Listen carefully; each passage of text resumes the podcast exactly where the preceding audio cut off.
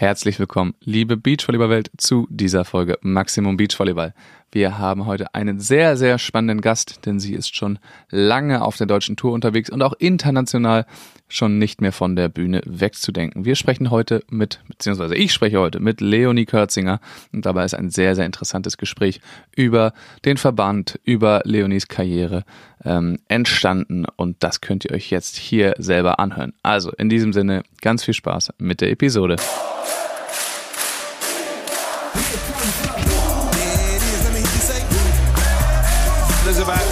13,000 German fans in there, loving this atmosphere.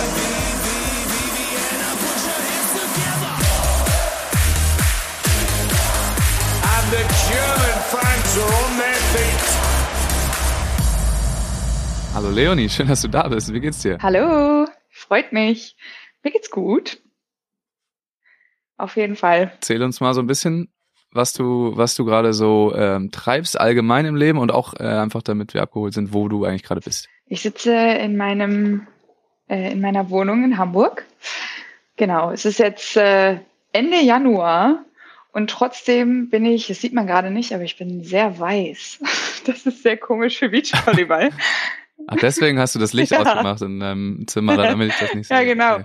Äh, nee, ähm, ich sitze gerade schön mittendrin in meiner Bachelorarbeit und äh, genau genieße es, dass wir wirklich einen sehr langsamen Start in dieses Jahr haben, von dem Training her. Einfach dadurch, dass man gefühlt äh, das ganze Jahr über spielen kann mit dem neuen Kalender, ähm, kann man natürlich auch einsteigen, wann man will, so ungefähr. Ähm, und wir steigen ein bisschen später ein und deswegen ist es wirklich der entspannteste Start in dieses Jahr, den ich, oder in jedes Beachvolleyball-Jahr, das ich bis jetzt hatte. Ähm, genau, und ich bin jetzt erst in Trainingswoche Nummer vier. Also, okay, krass. War das sonst, äh, war das sonst krass anders in den ähm, letzten paar Jahren, in denen du das gemacht hast? ja, eigentlich war immer Start Mitte Oktober oder ja, Mitte, Ende Oktober. Und dann war, würde ich sagen, November war noch so ein bisschen ähm, schon schonend. Aber ab Dezember ging es dann auf jeden Fall Mhm. auch schon wieder in Richtung Sprünge. Manchmal auch schon im Dezember das erste Trainingslager, spätestens Januar eigentlich. Also letztes Jahr Ja. zu dieser Zeit hatte ich schon zwei Trainingslager hinter mir und war gerade auf dem Weg zum dritten. Deswegen Okay, krass. ist es jetzt jeden Fall Und jetzt seid ihr bei null Trainingslagern? Genau. Oder habt ihr schon eins gemacht? Ah, Meine krass. Eltern kamen äh, Okay. kurz vor Weihnachten aus Ägypten und waren brauner als ich unter Weihnachtsbaum. Und ich muss sagen, das hat mich ein bisschen gewurmt. also das wird nicht nochmal passieren. ja, Das gab's auch so noch nicht. nee. Ja, aber spannend. Das äh, habe ich auch so noch nicht drüber nachgedacht, dass ja dieses dieser lange Kalender quasi, dass das ja auch für euch bedeutet, dass ihr selber so periodisieren und legen könnt, wie es äh, wie es eben passt. ja, also wenn man sich die Krass. Turniere letztes Jahr noch anguckt, so im November, Dezember oder Oktober, das waren die, wo nicht mehr so viele Teams gespielt haben. Natürlich, weil jetzt auch Olympiasaison startet ähm, oder Olympia-Qualifikation startet und dadurch ähm, haben halt super viele nicht gespielt und das sind dann eigentlich genau die ähm, Turniere, die für uns natürlich super sind, wenn wir auf jeden Fall noch auf Punktejagd sind. Ähm, das hat sich ja, also Ja. wenn man sich Kapstadt angeguckt hat, das Elite, was nicht mal voll war, wo die Teams, die in der Quali gemeldet waren, einfach ins Hauptfeld gerückt sind. Ja. Da habe ich mir ein bisschen in den Arsch gebissen, muss ich sagen, ähm, dass wir das nicht gemeldet haben. Das weißt du natürlich ja auch erst, wenn es soweit ist. Aber gut, wir haben ja die beiden Turniere in Dubai ganz gut am Ende des Jahres noch genutzt. Und deswegen haben wir auch gesagt, okay, natürlich weiß man jetzt nicht, Olympia-Quali startet. Wie wird es äh, diese Saison sein? Ähm, aber es ist auf jeden Fall cool. Jetzt sind ja schon die World Tour ähm, Finals und dann geht schon das erste Elite durch. Natürlich kommt die WM am Ende, aber Teams, die jetzt starten und dann Höhepunkt WM machen und dann bis Dezember spielen, das ist schon ganz schön krass. Und deswegen hoffen wir so ein bisschen wieder auf, auf das Saisonende oder auf das Jahresende, dass wir da vielleicht mal wieder ein paar größere Krümel abgreifen.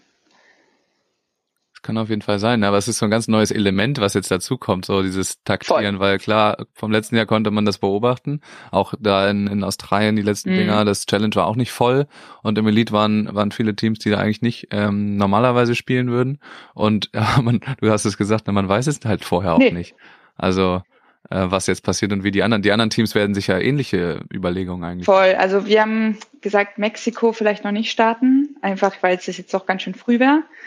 Ähm, dann Brasilien kann man starten natürlich, aber da spielen dann auch nochmal einfach viele brasilianische Teams, die vielleicht nicht unbedingt auf der Tour spielen, aber da spielen. Und das ist dann auch schon mal Und trotzdem genau und trotzdem einfach echt gut sind, wodurch man einfach ja wahrscheinlich auch, äh, wenn man wirklich gerade erst startet, vielleicht noch nicht an dem Peak sind, wo die Brasilianer jetzt sind, die die ganze Zeit schon irgendwie spielen. Haben wir auch gesagt, boah, wollen wir da anfangen und dann vielleicht Punkte riskieren? Obwohl ich eigentlich so dieses Taktieren, Punkte riskieren eigentlich auch blöd finde. Aber es ist, irgendwie muss man es ja auch. Also äh, wir haben leider irgendwie nicht die Wahl zu sagen, wir melden einfach jedes Turnier und kommen rein, sondern wir melden jedes Turnier und hoffen, wir kommen rein. So, ja, genau. Ja. Ja, man kann ja auch letzten Endes nur die Turniere wirklich melden, die man ähm, auch in Erwägung zieht zu Mhm. spielen. Weil sonst, ich weiß nicht, ob das allen bewusst ist, aber ab gewissen Deadlines äh, kann man sich nicht mehr einfach so abmelden, sondern es kostet dann Strafen, beziehungsweise man muss dann die, wenn man dann verletzt ist, Flüge in so Anführungszeichen oder so, ne? muss man auch noch die, die Flüge, ähm, die Reise, die man eigentlich geplant hatte, vorweisen. Ja. Also es geht nicht einfach so, dass man alles durchmeldet, falls sich welche gefragt haben, warum man nicht einfach alles angemeldet hat im letzten Ja, Jahr. stimmt. Also das kann dann durchaus teuer werden. Ja, das stimmt. Ja, also ich weiß, einige Aber- Teams machen das trotzdem. Die sagen einfach, ja, komm, diese 250 Dollar, ist mir doch egal. Ähm, ja, ich weiß ja nicht, welche Sponsoren die haben. Hätte man gerne. Genau, ja. Nee. Ist es denn im Moment so, also kriegst du auch was von den anderen äh, Teams und Nationen mit, dass die auch so ein bisschen am Taktieren sind? Oder da lässt man sich wahrscheinlich gerade gar nicht in die Karten schauen, oder? Ja, also äh, wir versuchen gerade für März noch Partner zu finden, die Lust haben, mit uns ins Trainingslager zu fliegen. Und deswegen kann man unter dem Deckmantel, hey, wir haben Bock auf ein Trainingslager, habt ihr Bock zu mitzukommen, kann man eigentlich schon ganz gut herausfinden, ob die spielen oder nicht. Und dadurch auch nochmal so ein bisschen, also wir sind quasi ein bisschen Sherlock-mäßig unterwegs. Ähm, und kriegen so natürlich irgendwie schon ein bisschen Feedback, welche Teams so auf unserer ähm, ja, Ebene quasi spielen, also so rund um unsere Punkte, ähm, was natürlich dann irgendwie ganz interessant ist. Ja, wir sind, also ich würde sagen, wir sind auch noch nicht zu 100% sicher, was wir tun. Ähm, Ja. ja, aber ich glaube, das sind wir eh auch nie. Also ich finde irgendwie so dieses gewisse Maß an Flexibilität braucht man irgendwie. Also Beachvolleyball Ja. und starr und alles strukturiert. Ich bin eigentlich ein sehr strukturierter Mensch und ich mag total gerne ganz klare Sachen, ähm, ja einfach einen klaren Fahrplan zu haben. Und da musste ich, da kam ich schon an meine Grenzen jetzt so die ersten Jahre im Beachvolleyball, dass ich gemerkt habe, nee, so läuft der Hase nicht, äh, spätestens nicht international, aber gut national irgendwie. Naja, vielleicht auch äh, weniger jetzt. Ist auch noch nicht. Ähm, ja, aber Flexibilität muss man einfach immer mitbringen. Ja, ja, gerade in den letzten paar Jahren, also du bist ja auf die Tour gekommen, ne, da war alles noch relativ, also national noch relativ strukturiert, ne, das hatten wir jetzt in den letzten Jahren auf jeden Fall nicht, dass man irgendwie äh, lange vorweg planen konnte, obwohl dieses Jahr für international ja eigentlich schon krass ist, dass äh, die Turniere schon so stehen, aber auch deswegen, weil sie einfach das ganze Jahr sind. Genau. Ja, so durchgeplant wird das auf jeden Fall nicht. Ja, aber zum Beispiel wurde jetzt letzte Woche der World Tour Kalender nochmal wieder ein bisschen ähm, aufgefrischt, sage ich mal. Ähm, und das Mhm. nicht unbedingt zu unseren Gunsten. Also es sind relativ wenig Challenger-Turniere. Und wenn man sich mal anguckt, äh, in der zweiten Hälfte auch relativ wenig. Also da haben sich halt, es gibt ja diese IBDPA-Gruppe äh, von Spielern international. Ähm, ich weiß jetzt nicht genau, was das heißt. Hoppala. I Das ja, IBDPA weißt du's? ist äh, International Beachvolleyball? Volleyball Yes. Players Association. Guck mal. Dafür habe ich Genau. dich hier. ähm, und in, die haben auch eine WhatsApp-Gruppe und da wird es einfach ein reger Austausch zwischen allen internationalen SpielerInnen und ähm, ja, da haben halt auch einige gesagt, hey, wenn wir jetzt gerade so mittleres Niveau sind und halt Elite einfach noch nicht für uns möglich ist, wie haben wir denn jetzt gerade eine Chance, so im ersten, in diesem ersten Jahreshälfte Punkte zu sammeln für die WM? Also irgendwann ist ja auch die WM-Quali vorbei. Und ja, also das ist schon, schon krass. Natürlich viele Elite. Ähm, ich würde sagen, wir haben irgendwie gerade das Privileg, dass wir uns rausgespielt haben aus den Futures. Also die unterste Kategorie ist erstmal nicht die, die wir unbedingt spielen müssen wollen. Ähm, Jetzt mit den letzten beiden guten Genau. Ergebnissen habt ihr euch da rausgespielt? Aber dadurch äh, ist natürlich schade, wenn jetzt die Challenger gar nicht mehr so viele sind. Ähm, besonders wenn wir sagen, dass wir später starten, wo eigentlich zuerst ein paar mehr waren, dann sind ein paar rausgefallen. Es sollen auch noch ein paar kommen. Ähm, ja, to be announced, ne? Ja. Ja gut, dieser der Kalender, ähm, die erste Version, die war ja, die war nicht öffentlich, ne? Aber ihr habt eine erste Version bekommen vor ein paar Monaten ähm, und dann kam jetzt letzte Woche, glaube ich, oder, vor anderthalb Wochen kam dann die die aktuelle Version. Die hat sich schon krass unterschieden. Mhm. Also wenn man da schon angefangen hat, jetzt die Saison zu planen, äh, da ist schon einiges rausgefallen, hat sich Ja, noch verändert. genau. Also das geht nicht ganz auf. Da muss man ganz vorsichtig sein mit, mit diesen Auf jeden Veröffentlichungen. Fall. Ja, Ja, das wird richtig spannend noch dieses Jahr alles, glaube ich. Ähm, aber zweite Saison jetzt Pro Tour, erste Saison mit einer Olympia-Quali, also es ist für alle irgendwie Mhm. neu und am Ende, ich glaube auch mit diesen Turnieren, wo dann halt viel abgesagt wird, da zählt auch viel Glück dann am Ende mit rein. Wahrscheinlich, dass äh, man dann, dann zufällig gemeldet ist, zufällig wirklich hin will und die und die und die Teams doch nicht wollen, weil sie vorher gute Ergebnisse gemacht haben. Also das lässt sich, glaube ich, schwierig planen. Aber ich wünsche euch viel Erfolg dabei auf jeden Fall. danke. Ja, wir sprechen jetzt die ganze Zeit von äh, ihr, aber was ist denn überhaupt Ja. ihr? Ähm, mit wem spielst du dieses Jahr und was ist euer Teamkonstrukt? Ja, ich spiele mit Lea Kunst, ähm, genau wie letztes Jahr. Ähm, die ist letztes Jahr nach Hamburg gezogen, an den Bundesstützpunkt. Letztes Jahr im Januar oder ich glaube im Dezember 21 dann. Und da haben wir unsere Saison gestartet. Also wir gehen jetzt in die Saison Nummer zwei. Ähm, Mhm. Was für mich äh, gar nicht mal so oft vorkommt, wie man sich meine Historie in den letzten Jahren anguckt. Ähm, klar mit Sarah, aber seitdem irgendwie auch nicht, äh, würde ich sagen, keine richtige Beständigkeit. Deswegen echt cool, dass ich in eine zweite Saison gehe. Ähm, genau. Und wir sind jetzt zusammen in Hamburg, zusammen an dem Bundesstützpunkt. Unser Trainer ist Tobias Rex. Der ist über den Olympiastützpunkt in Hamburg angestellt und wir bilden zusammen ein, ein Dreierteam.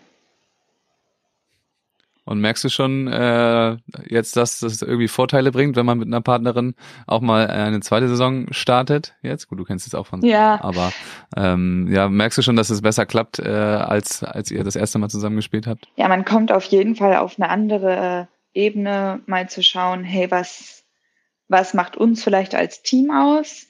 Ähm, wie haben wir Lust, Beachvolleyball zu spielen?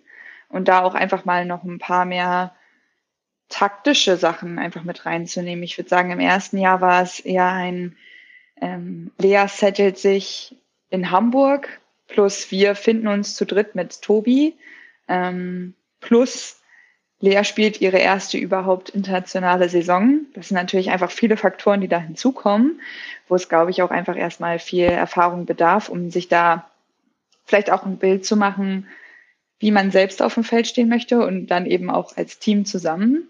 Und da haben wir auf jeden Fall im letzten Jahr viele Erfahrungen gesammelt und wissen, was wir wollen, wissen auch, was wir nicht wollen. Und daraus, ähm, genau, formt sich dann halt immer mehr eine Teamidentität, die dann sich auch auf jeden Fall auf, auf das Spiel niederlegt.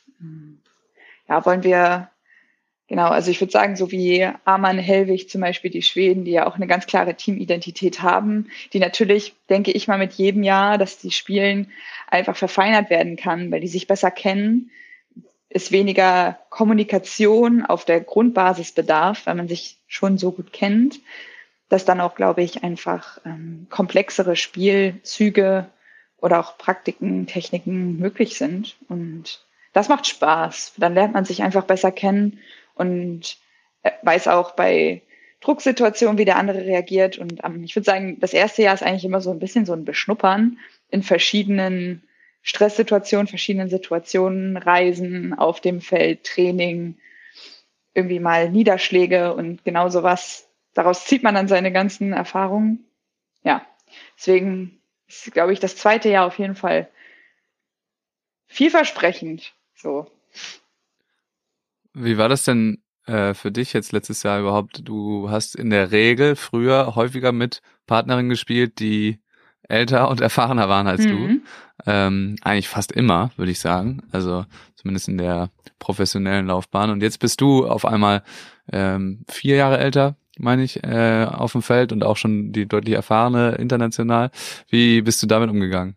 Ja, es war auf jeden Fall eine neue Rolle, ähm, die mir richtig gut getan hat, was ich ehrlich gesagt am Anfang nicht gedacht hätte. Ähm, Glaube ich auch einfach, weil Lea und ich zu einem Zeitpunkt zusammengekommen sind, wo auch ich spielerisch selbstbewusst nicht so gefestigt war. Ähm, und dann eine Rolle einzunehmen, den Teamlead zu übernehmen, ist natürlich so, äh, so ein bisschen versteckt. Ich habe alles unter Kontrolle. ähm, und innerlich so ein bisschen, ah, ich weiß nicht. Ähm, was aber tatsächlich richtig gut funktioniert hat, ähm, dadurch, dass ich diese Rolle hatte, die Ansagen gemacht habe ähm, und auch gesagt habe, so wie, hey, wir machen das jetzt so und so. Und natürlich diese Ausstrahlung und diese Kompetenz auf jeden Fall nach außen strahlen wollte, um Lea auch ein gutes Gefühl auf dem Feld zu geben. Ähm, so ein bisschen fake it till you make it, habe ich irgendwann selbst dran geglaubt. Also ich habe es mir ja auch selbst damit, indem ich es laut ausgesprochen habe zu Lea, auch mir selbst äh, immer wieder gesagt. Und das hat einfach echt sehr gut positiv zu meinem eigenen Selbstwert auch beigesteuert oder auch zu meinem eigenen Bewusstsein, auch Teamlead sein zu können. Ähm, ich glaube, zusammengepaart mit Tobi, der natürlich davor ja auch Trainer von Sarah Schulz und Chantal Laboureur war und ja auch mit denen zusammen in dem Jahr deutscher Meister geworden ist, ähm, hatte der ja auf jeden Fall auch schon auf dem Niveau ähm, Training und auch Erfahrung, ist aber auch da nicht so oft international mitgekommen. Das heißt, so diese internationale mhm. Bühne, auf der wir uns jetzt bewegt haben, mal losgelöst vom Jugendbereich, weil da war Tobi auf jeden Fall schon vorher auch mit dabei, ähm, ist auch für ihn was Neues gewesen, äh, so dass ich auch über unser Beach-Team sogar zum Trainer hinaus irgendwie mehr internationale Erfahrung hatte, was für mich halt auch super neu war. Ähm, und okay. dadurch ging es natürlich, ähm, war es erstmal super ähm, eine aufregende Zeit und auch sehr turbulent, irgendwie sich zu dritt zu finden. Ähm, und zu sagen, ich möchte natürlich meinen Input mitgeben. Auf der anderen Seite sollte in bestimmten Sachen immer der Trainer das letzte Wort haben und nicht ich. Ähm, und das war, glaube ich, so ein Zusammenruckeln, einfach zu schauen, hey, welche Identität gehört jedem? Ähm, was auf jeden Fall äh, am Anfang ähm, noch ein bisschen geruckelt hat. Aber jetzt am Ende auch, ja. ich gemerkt habe. Gab es da mal so, so Rangeleien um, äh, um die Kompetenzen? nee, das gar nicht Oder mal. nur so ein bisschen? Ich glaube, keiner von uns, von den Persönlichkeiten ist jemand, der rangelt. Äh, ich würde sagen, Tobi ist auch, ähm, ja, ich hatte ihn damals gebeten, dass ich glaube, ich gerade erstmal wenig Grenzen brauche, weil ich davor relativ viele Grenzen von Trainern bekommen habe und für mich gesagt habe, ich möchte einfach gern ähm, mal wieder selber so meinen Weg finden. Und dadurch hat Tobi mir echt, was ich ihm hoch anrechne, sehr viel, sehr viel Freiraum gegeben. Und irgendwann habe ich so ein bisschen gemerkt, das kenne ich auch aus der Psychologie, äh, Menschen haben ein Grundbedürfnis nach, äh, nach Grenzen. Einfach, dass man immer Grenzen irgendwo gesetzt kriegt, weil das voll wichtig ist, um sich auch orientieren zu können und zu sagen können, hey, ja, hier, hier ist irgendwie auch Stopp, so alles so ein bisschen einen Rahmen zu geben. Und das habe ich dann irgendwann gemerkt, weil ich so dachte, ich äh, ähm, darf hier gerade sehr viel tun ähm, und sehr viel übernehmen, dass ich dann irgendwann auch gesagt habe, Tobi, jetzt bin ich wieder soweit, jetzt äh, akzeptiere ich auch sehr gerne mal dein Kontra. Und ich glaube, das war eigentlich ganz gut, weil so äh, gab es eine Anfangsphase, wo ich ein bisschen erstmal mich austoben durfte, so auf der Wiese und dann irgendwann hat Tobi dann auch das Zepter mehr übernommen. Was aber auch zu einer Zeit war, wo er noch ganz viele weitere Jobs hatte ähm, er ist ja auch an der Tra mhm. Trainerakademie und ähm, auch ein A-Trainer-Studium macht dann auch äh, Ausbildung und hat sich da auch noch in der Zeit um die Jugend, um die U22 EM zum Beispiel gekümmert. Dadurch war es, glaube ich, ganz cool, dass ich in der Zeit mehr übernommen habe. Und dann irgendwann äh, Mitte der Saison kam er wieder mehr mit rein. Und dann war ich auch sehr froh, da diese, sagen wir mal, ähm, mehr organisatorischen Aufgaben oder so auch nicht mehr zu übernehmen. Okay. Ja, um das, um das weiter zu verstehen, du hast das immer sehr, sehr bildlich ausgedrückt, aber bei diesen Grenzen und so weiter, da geht's um das Gesamtkonstrukt und organisatorische Sachen oder auch Dinge auf dem Feld oder, oder beides? Beides. Ähm, am meisten war es bei mir aber am Anfang schon noch auf dem Feld. Also ähm, beziehungsweise ich, ich ähm, habe sehr viel hinterfragt. Wieso trainieren wir so? Wieso machen wir das jetzt so? Wieso soll ich diese Technik so machen? Ähm, was glaube ich auch echt nervig sein kann. was ich aber in der Zeit wirklich gebraucht habe. Ähm, weil ich eine, ich würde sagen, ich bin auf jeden Fall der Typ, der abgeholt werden muss, der einfach verstehen muss, warum er das tut. So. Deswegen war äh, die Grundausbildung in der Bundeswehr zum Beispiel echt schwierig für mich, dieses Warten und man weiß nicht mal worauf. das war für mich ja. super schwierig. Hätte man mir einfach gesagt, du musst jetzt hier fünf Stunden warten, bis die Tür aufgeht, wäre es wahrscheinlich einfacher gewesen, als zu wissen, ich stehe hier, ich weiß nicht mehr, worauf ich warte. Ähm, und das hat Tobi einfach, ähm, ja, hat mir da einfach sehr viel freien Lauf gegeben, aber auch in, in Sachen, wie viel trainiere ich, wann brauche ich mal eine Pause, Trainingsbelastung. Ähm, Tobi, hey, ich brauche, glaube ich, diese Woche war echt viel. Ich möchte dieses Wochenende mal frei machen.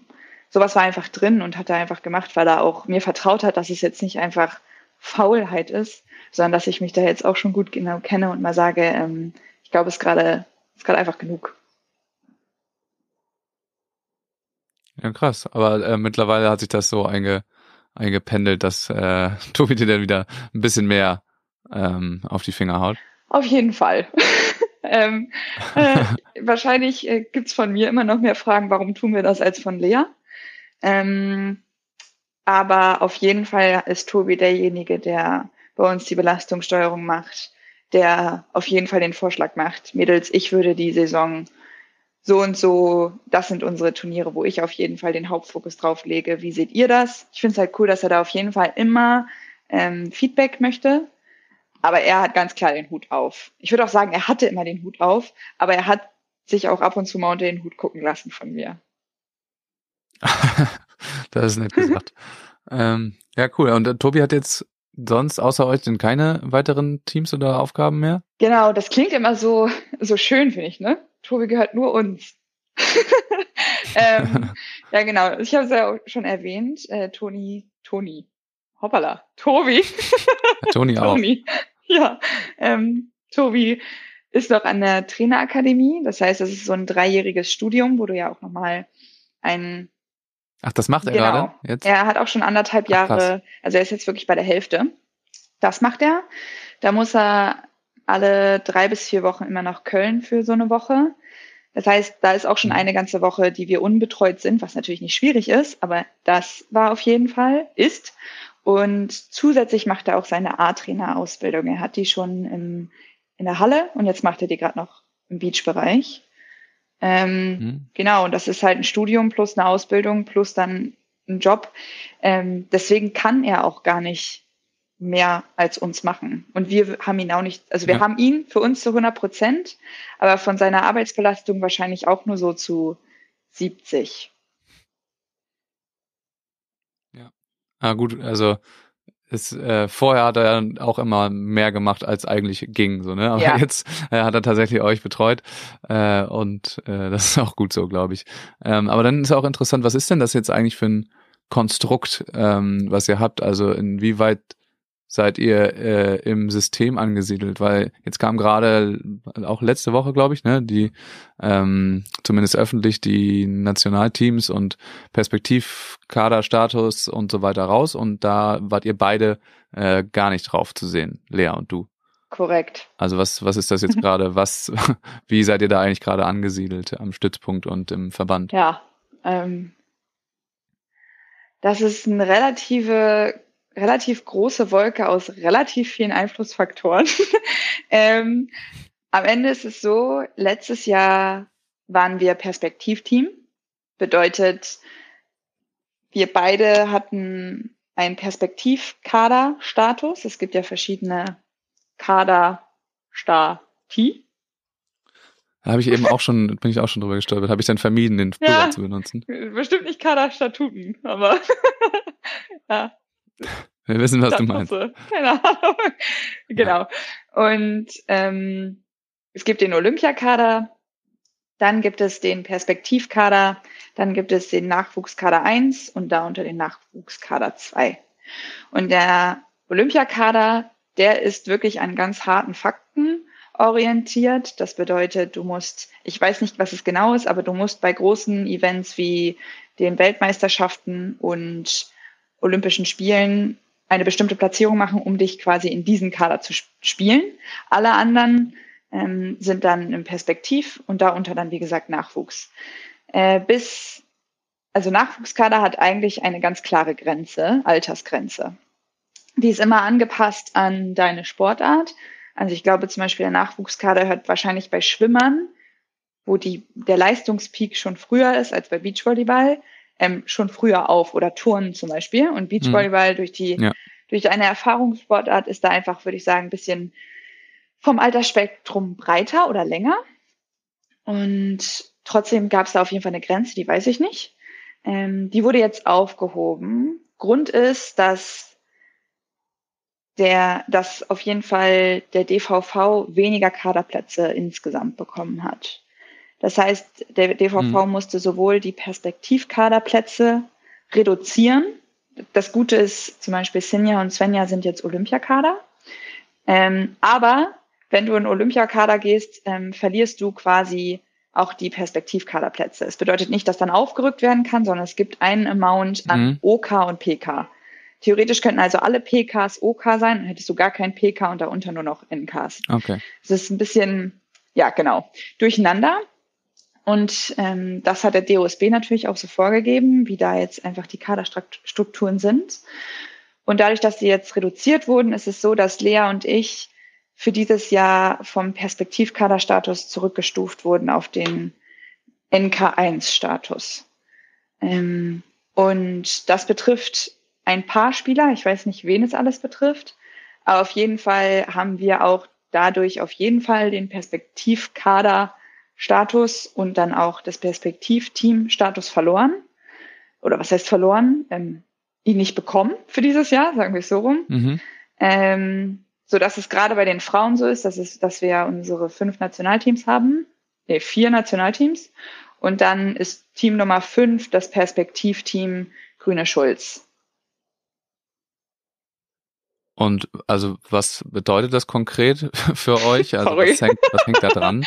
ja. was, was heißt, das ist mega geil, das äh, mal so genau äh, zu hören, ja. weil das, ihr seid ja die Einzigen, die das so mitbekommen, ja. wie das alles abläuft. Aber genau, was, was hängt da denn mit dran? Ja, also am Kaderstatus hängt auf jeden Fall die ähm, staatliche Förderung auch ein bisschen dran. Also zum Beispiel die Deutsche Sporthilfe ähm, da ist es aber tatsächlich auch so, dass die Deutsche Sporthilfe eigentlich ähm, gar nicht genau vorgibt, wie viel du kriegst, sondern eine bestimmte Art an Geld, glaube ich, an, für den NK-Bereich dem DVV oder dann immer dem jeweiligen Verband gibt und der kann dann entscheiden, wie er das aufschlüsselt. Ähm, Fakt ist aber auf jeden Fall, es wird weniger sein als ein Perspektivkaderstatus. Für einige ist es, glaube ich, noch mal mehr. Zum Beispiel hängt es bei der Bundeswehr nicht davon ab, welchen Kaderstatus du hast, ob du überhaupt in der Bundeswehr sein kannst. Ich glaube, bei der Polizei ist es tatsächlich so, dass du erst starten kannst mit einem Perspektivkaderstatus. Ähm, glaube ich. Kann ich gar nicht zu 100 Prozent sagen, mhm. aber bei der Bundeswehr ist es nicht so. Aber es ist ähm, zum Beispiel auch so klein gebrochen, ähm, weniger Anspruch an Physiozeiten am Olympiastützpunkt zum Beispiel, wo du auf jeden Fall als Perspektiv oder größer hast du zweimal 40 Minuten in der Woche und als NK hast du sogar eigentlich nur einmal 20. Das wurde jetzt, glaube ich, auf einmal 40 ähm, hochgestuft. Aber auch mhm. das ist bei einem Trainingspensum von zweimal am Tag und das äh, montags bis Samstag ähm, relativ wenig. Klingt jetzt nicht so, aber äh, das ist ja. ja. Physiotherapie ist ja gar nicht immer nur, dass man hingeht und man Schmerzen hat, sondern es ist ja auch auf jeden Fall ähm, für die Regeneration, aber auch eine Prävention. Und deswegen schon gut, äh, alle, die irgendwie auch bestimmten Beachteams äh, folgen, die im Trainingslager sind, die sehen dann da auch, wie die da täglich durchgeknetet werden. Das ist dann auch der Luxus, den man, glaube ich, bei Turnieren und beim Wettkampf hat. Aber so mhm. zweimal die Woche ist schon gut zum Physio zu gehen. Und das sind einfach auch Sachen, die man dann natürlich nicht mehr hat. Und dann geht es natürlich weiter mit Geldern zum Beispiel ähm, für ähm, Sportpsychologie. Diese Pötte werden einfach kleiner, je nachdem, welchen Status du hast. Aber ich werde 26 und bin Nachwuchs. Also Hallo. Also das geht, das geht jetzt noch, weil das, weil das eben aufgehoben wurde. Ja, ich ne? glaube, der DOSB hat da so, ähm, so habe ich es verstanden, ähm, so ein Auge zugedrückt. Und ich glaube, das ist auch nicht Mhm. für immer so. Bedeutet, ähm, ja, dieses Jahr geht's. Keine Ahnung, ob nächstes Jahr nochmal ein Auge zugedrückt wird. Das hängt ja auch alles davon ab. Das ist ja auch nochmal die Krux bei uns, würde ich sagen, dass wir gerade viel mehr Frauen haben, die auf Top-Niveau spielen als Männer. Dadurch ist es gerade, dass ähm, ja, Lea und ich da vielleicht auch gerade ein bisschen hinten runterfallen, wo wir vielleicht punktetechnisch aber mit einigen ähm, männlichen Spielern auf der gleichen Höhe sind, die jetzt ja Perspektiv- oder Nationalteam sind. Das ist natürlich einfach dem geschuldet, dass es einfach die Konkurrenz bei den Frauen größer ist und trotzdem Ja. natürlich diese Kader ähm, Anzahl an Plätzen einfach geringer ist. Ja, auf jeden Fall. Also gut, ähm, da bei den Männern gibt's einfach weniger Konkurrenz ne? und dann sind die Plätze eben da, dann werden sie auch ähm, belegt und bei euch sind die dann schon besetzt. Ja, Ähm, aber in der Bundeswehr bist du weiterhin? jein. Ähm, Ja, okay. nee, tat, Vorerst. Genau, tatsächlich äh, habe ich die Förderung von der Bundeswehr für dieses Jahr vom ähm, DVV nicht mehr bekommen. Die sind ja auch begrenzt, ich glaube auf 20 Plätze plus minus ein. Mhm. Ähm, wird da, glaube ich, ab und zu noch ein weiterer Platz durchgedrückt. Ähm, aber genau, es sind 20 Plätze und die sind belegt, beziehungsweise wurden auch jetzt mit neuen, jüngeren Spielern auch teilweise belegt, um auch schon mal so einen Schritt Richtung 28 zu gehen. Also auch den nächsten Olympiazyklus schon mal ein bisschen mit zu berücksichtigen. Ähm, genau, deswegen äh, bin ich da leider aus dem Bundeswehr DVV Förderung der Bundeswehr raus. Und wie läuft sowas äh, ab? Also wie gesagt, das wurde letzte Woche, glaube ich, öffentlich gemacht. Ich weiß, dass es in der Vergangenheit, gerade wenn es so ähm, äh, Kaderveränderungen ging, häufig kommunikativ nicht so mega gut abgelaufen ist im Deutschen Volleyballverband. Ähm, magst du dazu was sagen? Also wie sowas denn funktioniert? Gab es da ein klärendes Gespräch oder mehrere? Ja, also ähm, mein Chef bei der Bundeswehr, Lutz Vollrath, der hat sich auf jeden Fall sehr dafür eingesetzt, dass jeder Sportler oder Sportlerin, die vielleicht ihren Bundeswehrplatz nicht behalten, da auf jeden Fall ein wirklich persönliches Gespräch vom DVV bekommt. Ähm, man muss ja auch einfach dazu sagen, letztes Jahr im Sommer, das wird jeder mitgekriegt haben, der Beachvolleyball interessiert ist, ähm, ist ja unser Sportdirektor äh, ja, gegangen oder wurde gegangen, wie auch immer. Und dadurch gab es auf jeden Fall jetzt ja nicht mehr diese Person, die genau diese Gespräche geführt hat. Die wurden natürlich aufgefangen von der Julia Frauendorf, die aber zu der Zeit, also das sind solche Gespräche, die werden eigentlich immer im September geführt, einfach noch nicht lange im Amt war, noch, glaube ich, nicht die nötige äh, Information eigentlich hatte, wie normalerweise solche Ablaufprozesse sind und auch die meisten von den Sportlern noch nie gesehen hatte. Ähm, Mhm. so dass da einfach, glaube ich, ähm, würde ich sagen, ich zu einem relativ blöden Moment ähm, dieses Gespräch bekommen habe. Ähm, oder auch der ganze DVV sich im letzten Jahr auf jeden Fall auch schwer getan hat, ja, irgendwie eine Vision zu haben, wie die Plätze dann auch im nächsten Jahr belegt werden sollen, wenn eine Julia Frauendorf damit für zuständig ist, die die meisten der Sportler nicht einmal kennt oder auch noch nie gesehen hat, weil sie auch einfach nicht aus dem Beachvolleyball kommt, sodass wirklich mein tatsächlich allererstes Gespräch mit Julia Frauendorf, das war in, der, sie- in dem sie mir gesagt hat, dass ich rausfliege. Nett. Ja. ähm, ja, glaube ich, gibt es viele Punkte und sie wird auch ihre Gründe dafür haben. Und wie gesagt, sie ist auch dann erst ins Amt gekommen. Ähm, aber man kann auf jeden Fall auch sagen, ähm, Kommunikation, würde ich sagen, war noch nie ein, ähm, eine große Stärke vom Verband. Ähm, und ich bin es auch ein bisschen müde, eigentlich in so einer Dauerfeedback-Schleife zu bleiben, dass es immer die Kommunikation ist, an der es hakt. Ähm, wo ich Ja. mich manchmal auch frage, äh, ob man nicht auch langsam von diesem Feedback müde wird. Also ich kenne es nur selber aus dem Beachvolleyball. Wenn ich zum 500.000. Mal höre, dass ich im oberen Zuspiel zu weit weg bin und ich weiß es ja auch, dann regt es mich nur noch mehr auf, wenn der Trainer es sagt. Und äh, ja, vielleicht, also es ist auf jeden Fall, ich bin jetzt an dem Punkt, ich möchte dieses Feedback auch nicht mehr hören. Ich möchte lieber hören, ich bin zu nah dran, als zu weit weg, einfach weil es immer eine Feedback-Schleife immer die gleiche ist. Und ähm, mich persönlich würde sowas stören, dass ich eigentlich immer den gleichen Punkt Feedback bekomme. Und ja, das ist auch nicht nur von mir, sondern ja auch von vielen Seiten. Ja, da ist natürlich das Ding dran, dass ähm, die Leute, die das in den letzten Jahren und auch als äh, in der Zeit deiner Karriere ähm, gemacht haben oder eben auch schlecht kommuniziert haben, dass die zum großen Teil nicht mehr da sind und äh, also ausgetauscht sind und an neue Leute an der Stelle sind. Natürlich spannend, dass sie dann die gleichen Fehler machen teilweise, aber also es ist ja einmal komplett ähm, mit mehreren Positionen schon und mit ähm, mehreren Leuten auf den gleichen Positionen durchgetauscht auf worden. Auf jeden also. Fall. Also ich glaube, ähm, Kommunikation ist eigentlich auch immer so ein Faktor, wo man eigentlich immer wieder sagen kann, wieso kommunizieren wir denn da nicht mehr? Ähm, ich glaube, diesen Bereich kann man auch noch auf viele weitere Sachen ausdehnen. Ähm, aber ja, klar, also viele, viele Personen, mit denen ich früher zu tun hatte, ähm, sind gar nicht mehr beim DVV.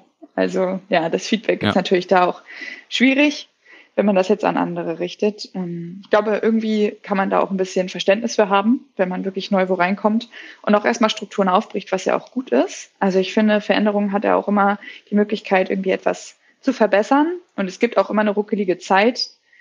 Ich muss sagen, ich finde es gerade ein bisschen schade, dass ich in diese ruckelige Zeit falle. Ja, kann ich komplett verstehen. Ähm, auch gerade, weil du hast es vorhin gesagt, die, äh, der Sportdirektorposten, der ist ja immer noch unbesetzt und es gibt auch irgendwie nicht in Aussicht, dass der jetzt gerade neu, äh, neu groß besetzt wird und der Head of Beach Volleyball ist auch ähm, unbesetzt in dem Sinne und ähm, auf den Trainerposten gibt's auch mehrere, äh, ja, ein bisschen Rotation, also weiß man auch nicht, wie man da aus diesem aus dieser Schleife irgendwie rauskommt momentan. Voll. Also das ist natürlich gerade für die Spielerinnen und Spieler auch gerade äh, nicht so gut. Ja, ich glaube, so das, was man auf jeden Fall vermisst, ist diesen ganz klare ähm, ganz klaren Ansprechpartner zu haben. Also sei mal dahingestellt, wie jeder einzelne Sportler persönlich oder auch beruflich mit dem dann klarkam, aber es gab jemanden, wo du deine Fragen hinstellen konntest. Und jetzt würde ich sagen, erreichen Julia Frauendorf halt Fragen aus allem, allen Bereichen. Und es gibt ja. nicht mehr den klaren Ansprechpartner für genau dieses Thema, für Trainingslager, für Budget, für ähm, ja, für auch Kaderplätze. Und das ist einfach äh, schwierig. Kann ich mir sehr gut vorstellen, dass, äh, dass das schwierig ist. Natürlich auch für Julia, aber ähm, für euch natürlich auch. Und ihr könnt da ja nichts dafür. Mhm. Ähm, jetzt ist das alles so, genau, jetzt ähm, seid ihr in, in dem und dem Kaderstatus. Was ist denn eigentlich der Plan jetzt für die Zukunft und für auch für diese Saison allein schon? Ähm, was hast du mit vor mit Lea eigentlich? Hm. Ähm, ja, auf jeden Fall haben diese beiden letzten Turniere in Dubai extrem viel Bock gemacht. Also äh, zweimal Challenger im, in der Quali zu starten, die Quali beide Male zu schaffen, einmal Neunter und einmal bis ins Viertelfinale zu kommen, ist einfach richtig cool. Viele Spiele einfach mal zu haben. So letztes Jahr, ähm, ich weiß nicht mehr, wie viel es war, aber wir hatten, wir haben es auf jeden Fall geschafft, nur in den beiden Turnieren Dubai die Anzahl an Spielen zu toppen von den Spielen, die wir die ganze Saison bis dahin hatten. Also es war unglaublich. Das bedeutet, äh, ja, da kamen natürlich viele Sachen hinzu. Äh, das Team hatte insgesamt äh, viermal Corona.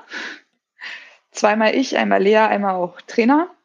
Plus dann kamen auch einfach noch andere gesundheitliche Aspekte mit dazu, so dass wir oft gespielt haben, aber es war ein, wir halten uns über Wasser, einfach nur mit dem, was gerade da ist.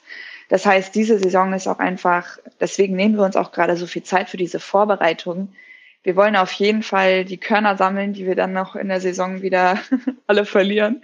Aber einfach mal eine Grundbasis ja. schaffen und zu sagen, ähm, genau, wir ackern jetzt hier die zwei, zwei bis drei Monate um dann mit einer guten Basis, um mit einer guten Stabilität, um auch einfach irgendwas entgegensetzen zu können, ähm, dann in die Saison zu starten und dann auch einfach nicht zu einem Future nach Schieß mich tot zu fahren und da im ersten Spiel rauszufliegen und dann ist es ein Spiel und dann hast du in der nächsten Woche wieder Zeit und Ja. spielst ein Spiel und es war einfach richtig cool zu sehen, okay, wir können, wir können auch mal mehr Spiele spielen. Was ist dann eigentlich möglich, wenn man einfach länger in einem Turnier drin ist? Und darauf freuen wir uns. International viel zu spielen. Das ist auf jeden Fall der Fokus, international zu spielen. Und da auch lang zu spielen in jedem Turnier. das ist auf jeden Fall auch das Ziel. Ähm, wir werden wahrscheinlich am Anfang auch noch auf jeden Fall in Qualis starten müssen, die Qualis zu schaffen, uns auch für Elite-Qualis anzumelden und auch da zu schauen, was möglich ist. Erste, zweite Runde, wie auch immer. Und genau international das, das mitnehmen, was geht. National auf jeden Fall auch. Dadurch, dass es auch äh, gar nicht so viele Challenger-Turniere gibt, haben wir auch gesagt, die, die viele Spielpraxis können wir auf jeden Fall auch auf der deutschen Tour sammeln. Dafür ist das Niveau auch inter, äh, national gut genug, dass wir da auch einfach gute Gegner haben, um an unseren Sachen üben zu können. Und dann, genau, aber Fokus international, viel Reisen, das habe ich vor. Klingt nach einem Plan. es klingt aber auch nach einem, äh, nach einem einigermaßen teuren Plan. Korrekt. Das ist ja nicht, das ist ja wahrscheinlich nicht alles, äh, nicht alles gedeckt von den Mitteln, die ihr so ähm, bekommt über Verbände und sonstiges oder Sporthilfe. Musstet ihr euch jetzt da groß strecken, um diese Pläne auch umsetzen zu können an Sponsorensuche etc.? Mm, ja, also wir planen auf jeden Fall gerade marketingtechnisch uns vielleicht ein bisschen anders aufzustellen. Wir haben ähm, einen Manager, der das Wort überhaupt nicht mag, wenn er diesen Podcast hört, dann sage ich einfach, wir haben einen guten Freund, der uns hilft. ähm, Und wir versuchen da gerade auf jeden Fall auch ein bisschen Gelder ähm, vielleicht möglich zu machen, dass wir auf jeden Fall auch diese Turniere spielen können. Ähm, genau, auf jeden Fall äh, ja, wird das äh, eine Challenge, aber es ist auch nicht so, ähm, dass wir nicht auch Möglichkeiten finanziell gerade haben. Aber sie sind auf jeden Fall nicht mehr so, so klar und gegeben, wie es für mich die letzten Jahre waren. Lea ist weiterhin in der Bundeswehr, also für sie ändert sich nichts. Tobi ist weiterhin am Olympiastützpunkt angestellt, das heißt, er ist auch gar nicht über den DVV angestellt, was auch super für uns ist. Dadurch ist diese Stelle auch wirklich ähm, gesicherter, weil er tatsächlich immer noch ähm, die Vertretung für Maria jetzt Walkenhorst ist, also die Frau von Kira. Mhm. Ähm, genau, weil du ja in Mutterschutz gehen kannst. Und dadurch ist er immer noch die Vertretung von Maria. Und der Platz ist auch noch so lange gesichert, wie Maria auch noch Anspruch darauf hat. Ähm, und unabhängig vom DVV, was natürlich super ist. Wie lange ist Maria denn noch weg? Das weiß ich gar nicht, aber ich, äh, ich weiß nur, dass man pro Kind ja drei Jahre hat. Und bei Drillingen kommen da ja eine paar Anzahl an Jahren zusammen. Oh ja, auf jeden Ja. Fall. Krass. Genau, Also habt ihr da auf jeden Fall euren, äh, euren Trainer sicher am Start. genau. Sehr gut. Ähm, ja, aber klingt doch so, als hättet ihr euch auf jeden Fall die Gedanken gemacht und äh, wärt bereit, dass das auch so klappt. Gut, wenn man dann am Anfang direkt ähm, gut spielt, dann äh, finanziert sich das auch so ein kleines bisschen, also refinanziert sich das ja auch, beziehungsweise finanziert sich das ähm, dann weiterhin. Ähm, ja, dann lass uns doch mal weg von diesem Jahr ähm, gehen und so ein bisschen in die Vergangenheit schauen. Okay, Äh, ja, wenn du Lust hast. ja, für alle Ähm, bildlich. und Wir zwar sitzen sowieso- jetzt nicht mehr im Zug mit Blick Richtung Fahrt, sondern wir setzen uns jetzt alle im Vierersitz auf die andere Seite. Genau, rückwärts. Und zwar ist dann natürlich die große Frage, wie bist du denn überhaupt zum Volleyball gekommen? Wieso eigentlich Volleyball? Ja, ähm, das ist tatsächlich, waren da relativ viele Sportarten auch vorher Thema. Aber ich war super schnell mal gelangweilt. Also ich habe ähm, relativ viel gemacht. Früher dieses Kinderton, da hatte ich irgendwann keine Lust mehr drauf, auf diese Halbtütüs da, war irgendwie nicht so meins. ähm, dann habe ich relativ ähm, ambitioniert auch Tennis gespielt. Ähm, da war ich dann irgendwann zu gut für eine Tra Trainingsgruppe und zu schlecht für die viel Älteren. Das heißt, ich habe alleine trainieren müssen. Und da habe ich einfach, ich finde es so geil, Kinder hören manchmal auch so, also welche Gründe Kinder haben. Ich habe aufgehört, weil ich hatte keine Lust mehr, die einzelnen Tennisbälle zu sammeln.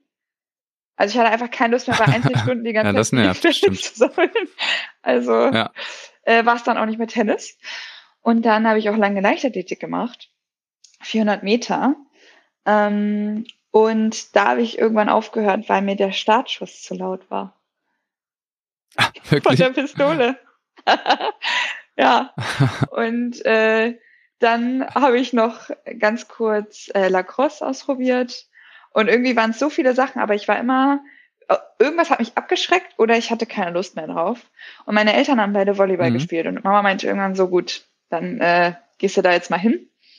Und dann äh, bin ich da zum Training gegangen und fand es irgendwie cool, äh, weil ich es auch so gar nicht konnte. Und ich glaube, ähm, also mich kitzelt etwas, was ich Wie gar alt nicht warst kann. du da so? Wann sind wir jetzt gerade? Äh, ich glaube, da bin ich so elf.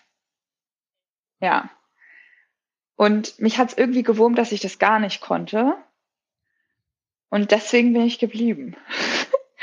und äh, ja, habe dann, glaube ich, auch am Anfang im Team auf jeden Fall, also man kann ganz klar sagen, keiner hatte Lust auf mich, weil ich äh, da angefangen, äh, da fing meine Wachstumsphase an.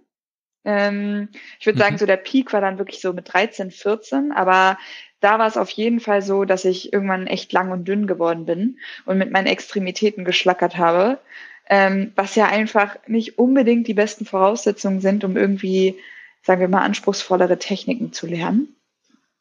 Und deswegen hat es auch lange gedauert, einen Ball gerade auszubaggern. Und äh, ich weiß ja nicht, wie gerne hast du dich mit Teampartnern äh, warm gespielt, die nicht baggern, pitchen oder schlagen konnten? Also ich finde das Ja so. gut, es war gerade früher, war das, Ja. äh, gerade äh, in dem Alter war das nicht so gut. Ja, Kinder sind dann Stimmt, auch also- gemein, ne? Also die, die zeigen ja. auch einfach ganz klar, dass sie nicht mit dir spielen wollen. Und das habe ich auf jeden Fall gespürt. Aber irgendwie hat es immer mehr geklappt, dass ich irgendwann gemerkt habe, hey, ich habe da, ich habe da weiterhin Bock drauf und irgendwann kam dann mal ein Bagger geradeaus. Und dann ähm, hat richtig Spaß gemacht. Und dann hat mir einfach diese Teamsportart richtig Spaß gemacht. Also ich habe es geliebt, als Team irgendwie zu so Fahrten, dann irgendwann Schleswig-Holstein-Kader, irgendwie äh, Bundespokal oder andere Fahrten, Trainingslager in der Turnhalle, alle zusammen so ein äh, Mattenkreis, Isomattenkreis und da gepennt. Das hat mir einfach richtig viel Spaß gemacht. Und ich glaube, besonders so dieser Teamfaktor hat mich dann auf jeden Fall im Volleyball gehalten. Und dann kam irgendwann äh, Beachvolleyball. Ich glaube, das war auch Malte Nagurski unter anderem, ähm, mit dem du ja jetzt auch wieder Kontakt hast, wie du mir vorhin erzählt hast. Ja, viel. Ähm, genau, haben wir vorhin vorher drüber ja, geredet. Der ist genau. jetzt bei mir an der Uni, Volleyball-Dozent auf einmal. ja, lustig. Äh, und war unser beider Landestrainer Ja. damals. Äh, Genau. Und ähm, dann bin ich irgendwie auch in den Sand gekommen und habe irgendwann gemerkt, dass es ja viel cooler ist, nicht in der stickigen Halle zu sein. Und in Schilksee einfach ja auch direkt danach immer direkt in die Ostsee. Es waren einfach schon, würde ich sagen, nochmal so, ja, nochmal einen Ticken cooler. Also tatsächlich würde ich sagen, habe ich den Sport gemacht fürs Team und dann, weil draußen Sonne und Baden ganz cool ist. Und wann ging das denn so los, dass du gemerkt hast, okay, das ähm, könnte man auch mal so ein bisschen ernsthafter betreiben hier? Also es geht so, oder damals ging das so los mit so Landeskader, da war man 14, 15, da ging das dann los, Vorbereitung auf den Bundespokal, der ja U17 ist. Ähm, aber dann geht das halt auch mega schnell, da kommen dann ja die ersten, also Bundespokal ist ein, also ein Sichtungsturnier. Genau. Ähm, und da kommen dann die ersten Sichtungen und die ersten Scoutings und die ersten Trials und äh, Lehrgänge. Wann ging das so bei dir los? Wie alt ist man beim Bundespokal? Also U17. U17, ja, guck mal. Also Ähm, ich, ich weiß es gar nicht mehr. Ich, ich bin gerade selbst, äh, ist ganz lustig, für mich nämlich auch am Rekapitulieren, deswegen tust du gerade sowieso meine eigene Recherche hier. Ähm, ich weiß auf jeden Fall, dass ich relativ früh, dass ich dann auch im Landeskader Beach war und dann war ich irgendwann zuerst im Bundeskader Beach. Und dadurch war ich dann auch an Jugendsichtung einfach dabei. Ähm, da war ja auch noch Mhm. für den jüngeren Bereich die Silke Lüdecke, die auch aus Kiel kommt. Ähm, dadurch hat sie mich vielleicht auch öfter mal gesehen, dadurch, dass sie einfach auch mit den Trainern in Kiel Kontakt hatte. Und dann wurde ich zu einigen Jugendsichtungen eingeladen und unter anderem auch, glaube ich, mit 15 für die U18 EM als zweites Team nominiert. Richtig überraschend. Äh, ich, das war mein allererster Sichtungslehrgang. Die, die gab es ja immer, diese Sichtungslehrgänge. Dann kommen alle aus ganz Deutschland zusammen und dann wird da so eine Woche trainiert und danach wird nominiert, welche Teams zu diesen Jugend, ähm, Jugendausrichtungen fährt. Genau. Und das war dann, ähm, da habe ich dann irgendwie total überraschend für mich auf jeden Fall äh, wurde ich dann nominiert fürs zweite Team. Es durfte am Ende nur eins fahren, deswegen hat es gar nicht so viel gemacht, aber es war für mich schon super cool. Ähm, ja, mit wem hättest du da gespielt? Das war mit ähm, Svenja Hoffmann. Das ist von Julika Hoffmann, die größere Schwester. Genau, mit der hätte ich gespielt. Ja. Die war nämlich auch zu der Zeit im Beach. Und die habe ich nämlich dann, weil ich bei einem anderen Bundespokal Halle dann bin ich auch vom Bundestrainer Halle angesprochen worden und dann hatte ich auch ein paar Hallensichtungslehrgänge und war dann auch ganz kurz in der Nationalmannschaft Halle. Und da habe ich dann Svenja wieder getroffen. Die hat sich nämlich dann auch für Halle entschieden. ähm, ja. Und ist dann auch, war nämlich mit mir gleichzeitig auch bei dem Sichtungslehrgang und da sind wir auch beide genommen worden. Das war sehr lustig. Ähm, und da stand ich dann auch wirklich so mit 15, 16 äh, beim Berliner Internat und wollte eigentlich schon äh, unterschreiben, dass ich gerne ins Internat möchte und äh, Halle spiele. Hast du aber dann nicht gemacht? Habe ich aber nicht gemacht. Ähm, ja, irgendwie hatte ich kein gutes Bauchgefühl. Irgendwie hatte ich das Gefühl, an diesem Punkt vielleicht nur Spielerin XY zu sein, aber nicht unbedingt Leonie. Und irgendwie ähm, war mir dafür, das war es mir nicht ganz wert. Ich muss sagen, ich habe mich auch in der Halle nicht so ganz wohl gefühlt. Da ist einfach ein bisschen mehr Konkurrenzdenken, dafür, dass es natürlich auch nur bestimmte Positionen gibt, wo du dich ja dann auch mit anderen drum bettelst, dass du da überhaupt spielen kannst und dort nominiert wirst. Und im Beachvolleyball brauchst du eine Partnerin, dann bettelst du dich mit anderen, aber du kannst auf jeden Fall immer spielen. Und das war für mich irgendwie ähm, eine Sache, die mir nicht so gefallen hat, diese Konkurrenz im Team plus auch Halle irgendwie insgesamt für mich auch mit dem Knie nicht gehalten hat. Ich, äh, da hatte ich auch zu der Zeit ist das erste Mal meine linke Kniescheibe rausgesprungen.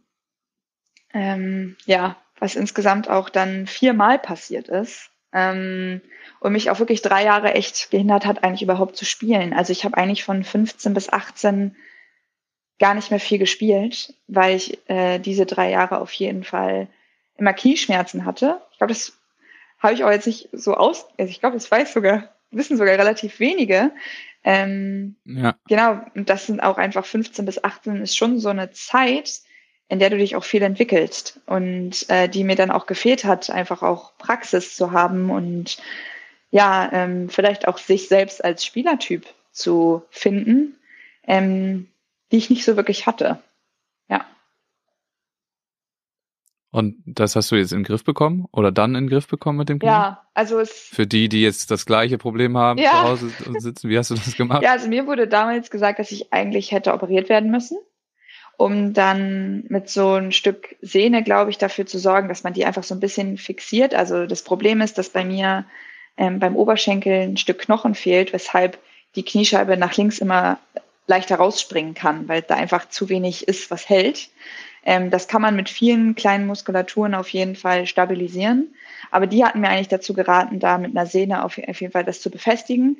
Was aber hätte passieren können, dass ich dadurch ähm, ja auf jeden Fall in meiner Flexibilität Einbuße machen würde, also auch einfach gar nicht mehr in den hm. tiefen Kniewinkel gehen könnte, wo ich mir halt mit 15 gesagt habe, so, puh, äh, das jetzt schon zu tun, ist irgendwie krass. Ja. Da wurde mir gesagt, dass mein Knie niemals ähm, leistungssportfähig sein kann. Ähm, okay.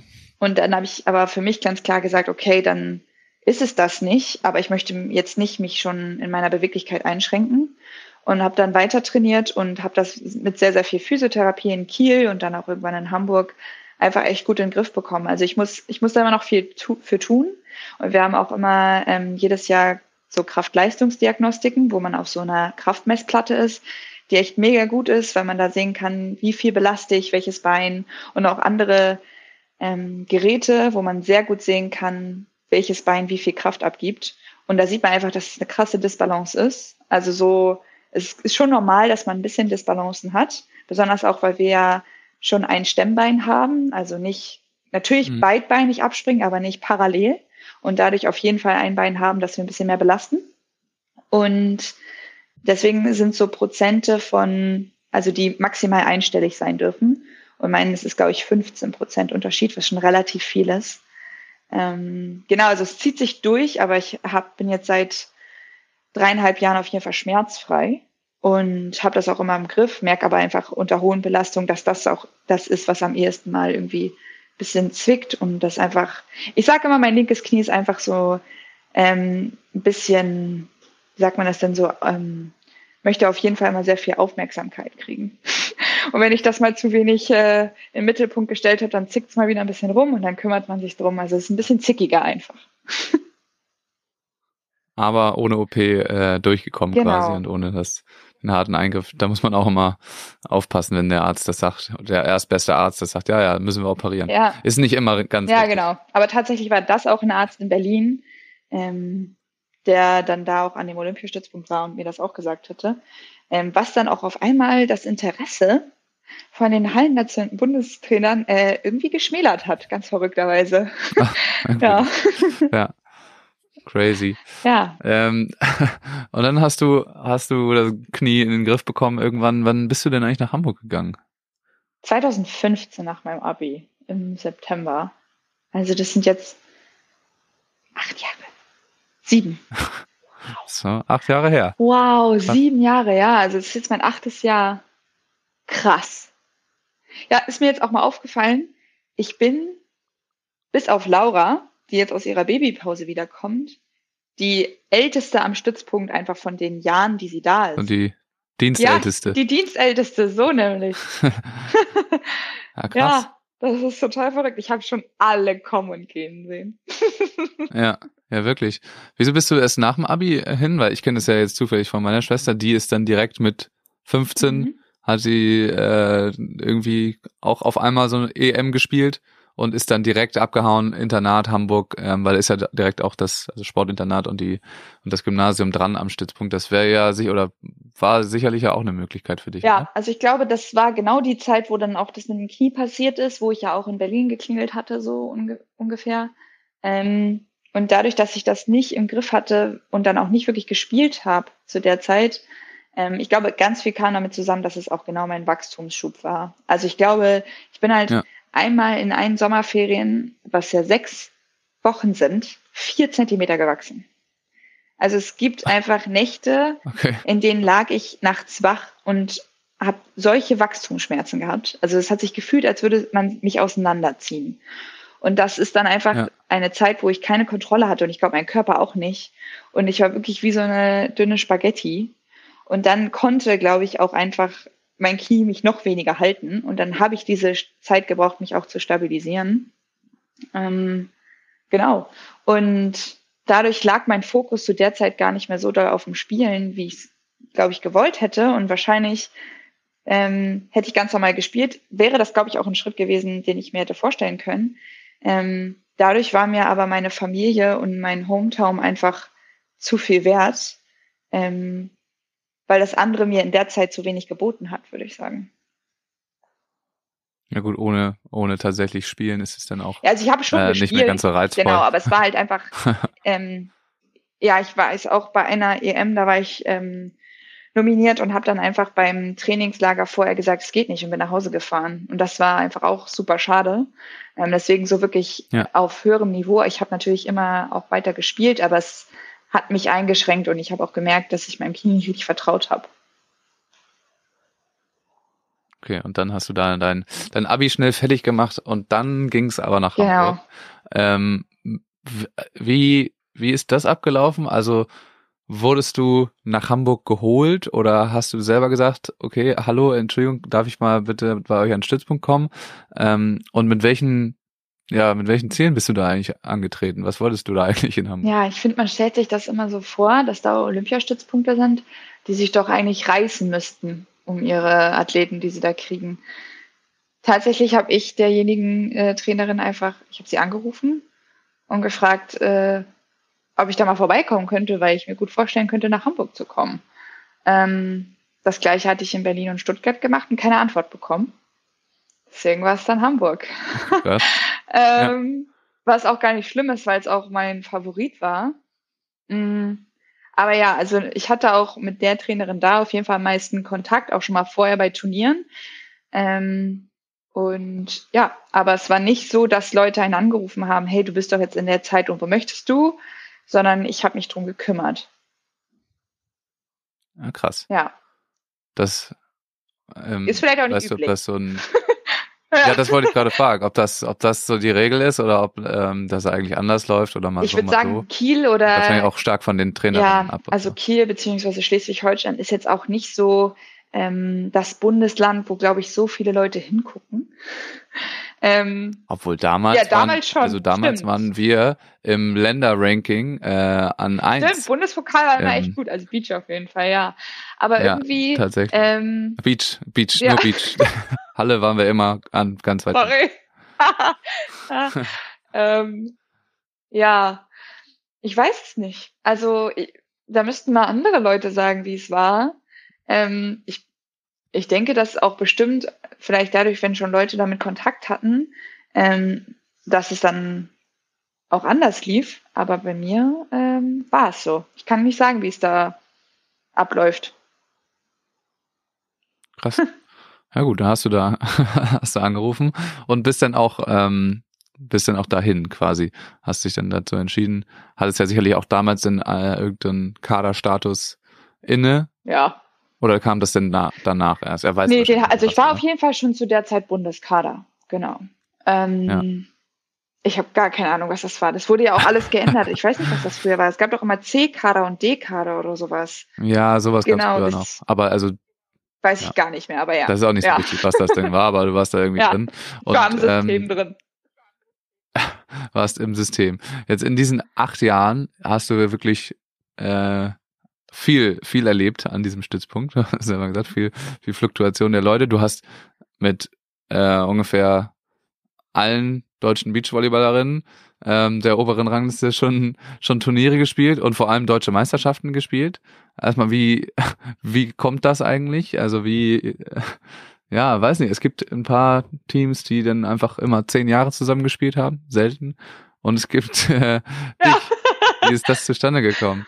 Ich finde, das Beste daran ist, die meisten, mit denen ich gespielt habe, sind sogar eigentlich Blockspieler. Das finde ich richtig lustig. Ich meine, ich habe ich hab mit Kira gespielt, die dann Abwehr gespielt hat. Das war ja auch schon 2018 mit Kira gespielt, eine Saison. Hm? Ähm, ich habe mit Julia Sude dann die deutschen Meisterschaften gespielt und ich war Blockspieler. Ähm, Sarah Schneider hat vorher Block gespielt und mit mir. Seid ihr da nicht ins Halbfinale ja, gekommen? genau. Da sind wir ins Du? Halbfinale gekommen. Logisch. ja. Ähm, Sarah war, vor, bevor wir zusammen gespielt haben, auch Blockspielerin. Äh, Laura Kaluri, mit der ich vorletztes Jahr gespielt habe, das ist eine Schweizerin, die war auch vorher Blockspielerin. Also ich habe irgendwie eine Tendenz dazu, mir die Blockspieler zu suchen. Ähm, und habe anscheinend immer das Glück, noch größer zu sein. Beziehungsweise, ich glaube, mich will wahrscheinlich auch keiner in der Abwehr sehen. Das kommt vielleicht auch nochmal hinzu. ähm, aber ja, es, äh, es stimmt. Ich weiß, 2021 hätte ich, glaube ich, zehn unterschiedliche Partnerinnen in der Saison. Das war ähm, sportlich. Und auch nicht, ähm, auf jeden Fall auch, also es war auch cool, weil man da sich auch wirklich auf sich konzentrieren kann und immer wieder dieses neue Kennenlernen und sich neue einfinden auch cool ist und man auch einfach verschiedene Spielertypen kennenlernt, Persönlichkeiten, aber auch Philosophien. Ähm, aber ich bin auch ein Typ von Beständigkeit und Struktur.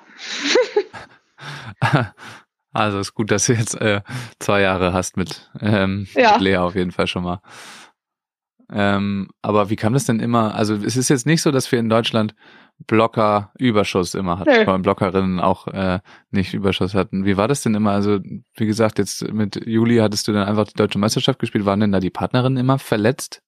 Einfach ja, oder wie, also das Jahr, genau, das Jahr, wo ich mit Julia Sude gespielt habe, hätte ich sonst mit Kira gespielt und die war verletzt und hat nicht gespielt. Ja.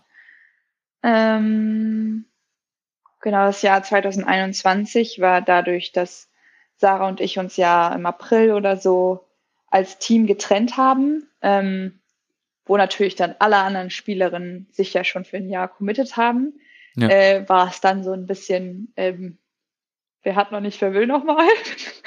ähm, genau, deswegen, das würde ich sagen, ist jetzt auch nicht ähm, normal. Ähm, und sonst, genau, Sarah sollte ja insgesamt in Hamburg zur Abwehrspielerin werden. Also es war ja auch dann ein Entschluss, mhm. den sie mit getroffen hat, dass ähm, sie dann Abwehrspielerin wird. Und Laura Kaluri hatte in der Saison auch wirklich dann überlegt, Abwehrspielerin zu werden. Ähm, aber ja, es ist schon verrückt. Also ich ähm, im Nachhinein kann man ja auch immer sagen, hätte, hätte Fahrradkette. Ich würde schon sagen, ich hätte mir auch von Anfang an mehr Beständigkeit gewünscht. Ähm, ja. Ich hatte dieses Jahr wieder mit meiner allerersten Partnerin eigentlich in Hamburg mit Sandra Seifert Kontakt. Die hat damals auf mhm. jeden Fall auch in Hamburg gespielt und mit ihr hatte ich meine erste, wirklich sagen, volle Saison, wo wir auf der deutschen Tour gespielt haben, äh, wo wir auch in St. Peter gewonnen haben, was für mich einfach mein erster Tourstop gewonnen war, richtig cool und international haben wir auch gespielt. Und das waren auch One- und Two-Stars, als es noch diese anderen Kategorien gab. Mhm. Und da war es tatsächlich leider so, dass ich nach dem Jahr ähm, weiter in diese Förderung gekommen bin. Da fing ja die Zentralisierung in Hamburg an. Und ich bin damit reingerutscht, ähm, habe aber durch die damaligen Trainer nicht die Erlaubnis bekommen, mit Sandra weiterzuspielen. Was leider auch mhm. äh, dann das Saisonende beziehungsweise sogar das Karriereende von Sandra war. Ähm, was echt schade ist, weil ich hätte mir eigentlich gerne noch ein zweites Jahr auch mit ihr mal angeschaut, wenn das erste schon so gut lief. Aber da hatte der DVV beziehungsweise die Trainer damals oder ja, ich weiß nicht, das System äh, andere andere Ideen für mich, ähm, die am Ende gar nicht so aufgegangen sind, weil es war auch das Jahr, wo Jule Grossner und Nadja Glenske Europameisterin geworden sind. Und dann hat Nadja Glenske mhm. sich ja ein Jahr genommen, um sich, glaube ich, einfach ähm, physisch weiterzuentwickeln. Ich glaube, da gab es auf jeden Fall irgendwie auch ein paar Probleme. Ich weiß nicht was, ähm, aber auf jeden Fall hat sie gesagt, dass sie sich ein Jahr irgendwie vor allen Dingen um Prävention, Regeneration kümmert.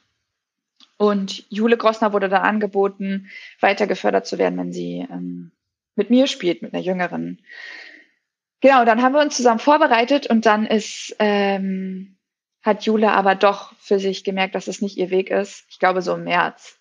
Und dann war das die Saison, ja. äh, die auch schon wieder angefangen hatte für mich. Und äh, dann kam diese, diese schnelle Regelung mit Kira, weil Kira hatte da, das war 2018, das war nach der WM und sie hatte da ja auch ein paar Problem mit ihrer Schulter unter anderem, dass sie gesagt hat, sie möchte eigentlich nur deutsche Tour spielen. Das hat dann gut gepasst.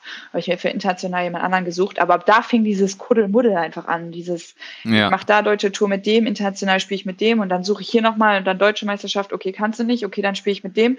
Und so wurde es so durcheinander. Ähm, ja, manchmal muss ich sagen, finde ich also ich kann alle Entscheidungen verstehen und Jule und ich sind gut auseinandergegangen, weil ich äh, auch weiß, dass das einfach nicht ihr Weg war und das ist ja auch dann völlig in Ordnung. Ähm, aber ich hätte mir einfach auch zu genau dem Zeitpunkt auch eine ältere Partnerin gewünscht. Ähm, danach kam Sarah und ich und ich meine, wir sind nur ein Jahr auseinander. Klar hatte Sarah auf jeden Fall, also Sarah Schneider hatte, genau, es gibt ja auch noch eine Sarah Schulz, es gibt ja genug, genug Sarahs ja. bei uns. Ja. Ähm, die hatte ja auf jeden Fall einfach schon, ich würde sagen, sie war spielerisch älter oder wie auch immer man das sagen will. Ähm, das, was natürlich mehr war als nur dieses eine Jahr, ähm, dass wir jetzt einfach ähm, von Geburt auseinander sind. Aber ja, Sarah war irgendwie schon immer äh, gefühlt schon schon Ewigkeiten genau. auf dieser Bühne unterwegs. Genau, deswegen ja. hatte sie da auf jeden Fall mehr Erfahrung. Aber auch für sie natürlich dann als Abwehrspielerin und so war das auch äh, eine neue Sache und glaube ich dann nicht die Art von alte, erfahrene Spielerin an der Seite, wie es jetzt bei anderen Konstellationen war. Also ich will jetzt keinen als alt betiteln, wenn ich jetzt. das ist schwierig. Älter. Vor allem nicht Jule Ja, genau, genau. das klingt falsch. Aber so dieses, es war kein Konzept wie jetzt Sinja Svenja oder wie Sarah und Shanti. Ähm, dafür waren wir, glaube ich, doch zu nah dran. Und dann auch Sarah ähm, auch in ihrer Position neu. Und das merke ich jetzt auch, was echt cool ja. ist ich kenne gar nicht so viele Teams, wo die Blockspielerin die ältere ist. Ähm, jetzt mit Laura und äh, Kira war es natürlich. Äh, nee, gar nicht. Nee, auch da auch wieder andersrum. Ich habe gerade wieder falsch rumgedacht. Wow. Ja. Ähm, nee, wo die Blockspielerin die ältere ist. Ich weiß jetzt international würde ich gerade zum Beispiel Sarah Pavin und Su Sophie Bukovic, also die Kanadierin. Ja. Aber so viele gibt es gar nicht. Und es ist gar nicht mal so einfach, die Spielerin zu sein, äh, die vorne am Block ist, der Spielerin hinten zu helfen. Also es funktioniert ja immer richtig gut, als Abwehrspielerin zu sagen, dem Block nochmal ein Feedback zu geben, ey, positionier dich nochmal so oder so oder das machst du gerade richtig gut oder wie auch immer, weil die alles im Blick haben. Ähm, aber jemandem Spielerfahrung mitzugeben, den du aber nie siehst, ist gar nicht so einfach. Ja. Ähm, Kommt auch immer nicht so gut irgendwie, Nee. wenn der Blocker sich umdreht und ich sagen, warum läufst du sagt, nicht wo leer? bist du? Ich sehe dich nicht laufen. Ja. Aber ich weiß ja gar nicht, ob sie vorher Ja, was stimmt. ausprobiert hat. Äh, das äh, ist ja Ja. alles, ja, ohne mein Wissen passiert. Und das ist tatsächlich eine Challenge, ähm, die, glaube ich, auch noch mal ein bisschen schwieriger ist, als jemand, der natürlich dann die ganze Zeit seinen Schützling äh, im Blick hat. Obwohl ich Lea Ja. jetzt auch nicht als mein Ja, Schützling sehen würde. Äh, wo es mir auch schon wichtig ist, dass wir auf jeden Fall die gleiche, gleiche Stellung im Team haben. Aber ja, genau. Ja, Nochmal zu diesen äh, Partnerinnen. Also erstmal, äh, Jule war schon mal hier in dem Podcast zu Gast und hat ganz, ganz viel erzählt über auch ihre Partnergeschichten. Also wenn, wenn das näher interessiert, ähm, kann sich das anhören. Und ich habe nur gedacht, es ist ja einfach ähm, wahrscheinlicher, du hast es so angedeutet, dass bei den Partnerfindungen und Teamkonstellationen häufig nicht nur du die Entscheidung getroffen haben, sondern dass da andere und Trainer und Trainerinnen ihre Finger mit im Spiel hatten und der Verband und so weiter. Mhm.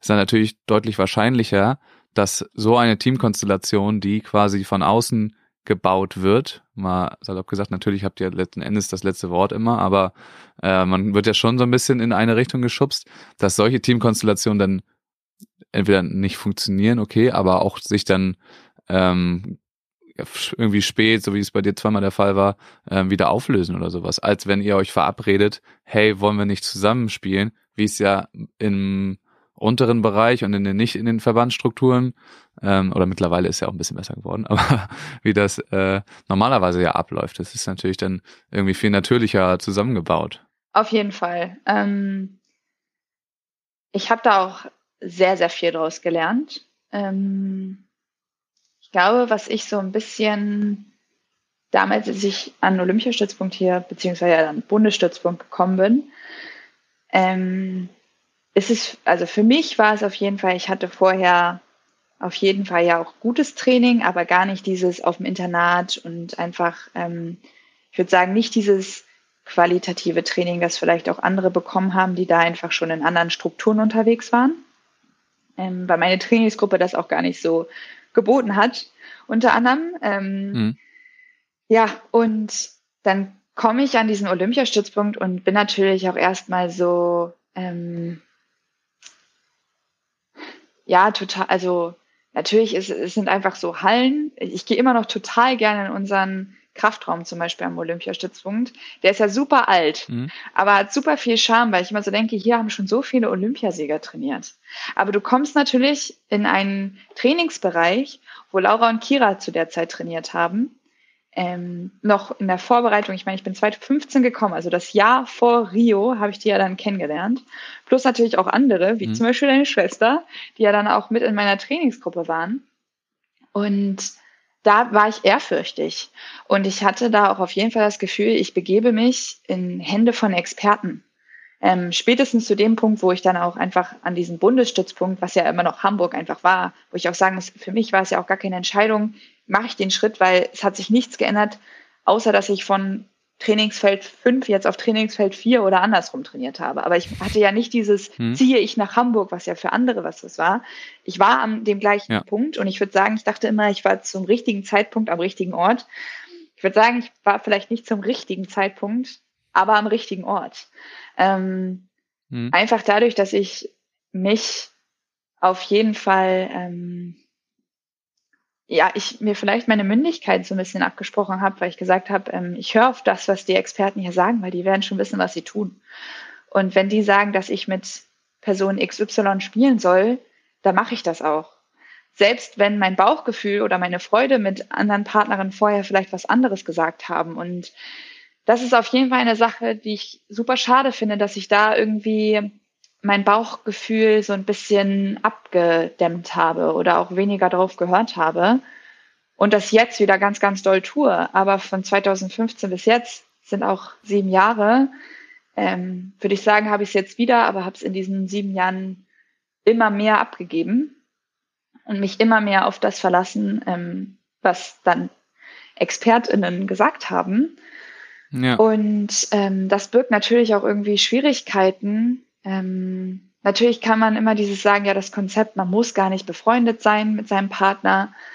Aber ich weiß für mich ganz klar, ich möchte eine Partnerschaft eingehen, die auf jeden Fall verbindet und die von viel Wertschätzung, Verbindung und auch irgendwie ein, eine gewisse Art von mindestens Sympathie oder dass man auch Bock aufeinander hat, so die gleiche Leidenschaft. Mhm. Und das kann ja auch gut sein, wenn man zusammengewürfelt wird, dass es auch passt.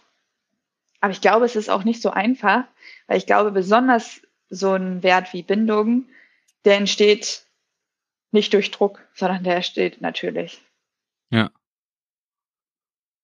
Ja, auf jeden Fall. Wenn du so auf diese ähm, sieben Jahre, acht, sieben, acht, ja, eher sieben, ne? Zurückblickst jetzt äh, am Stützpunkt, sagen wir mal, nehmen wir einfach mal die Zeit. Was ist so das, ähm, ist so ein bisschen der Abschluss, was ist so das, das Positive, was du aus der Zeit mitnimmst?